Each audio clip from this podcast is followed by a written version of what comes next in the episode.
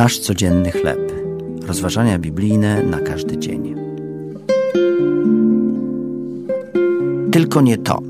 Tekst autorstwa Poch Fang Chia na podstawie drugiego listu do Tesaloniczan, drugi rozdział od 13 do 17 wiersza.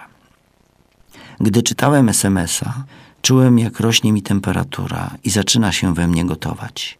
Gdy już prawie wysłałem złośliwą wiadomość, wewnętrzny głos powiedział mi, abym się uspokoił i odpowiedział następnego dnia.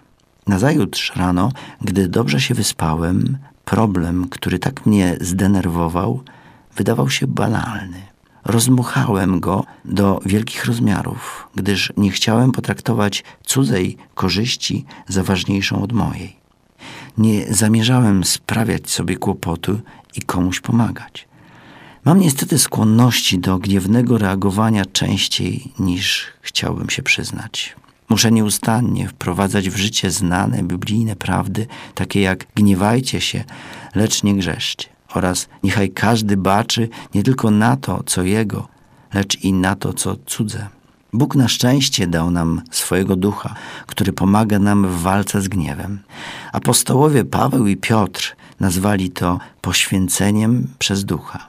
Bez jego mocy jesteśmy bezradni i pokonani. Z nią możemy zwyciężać.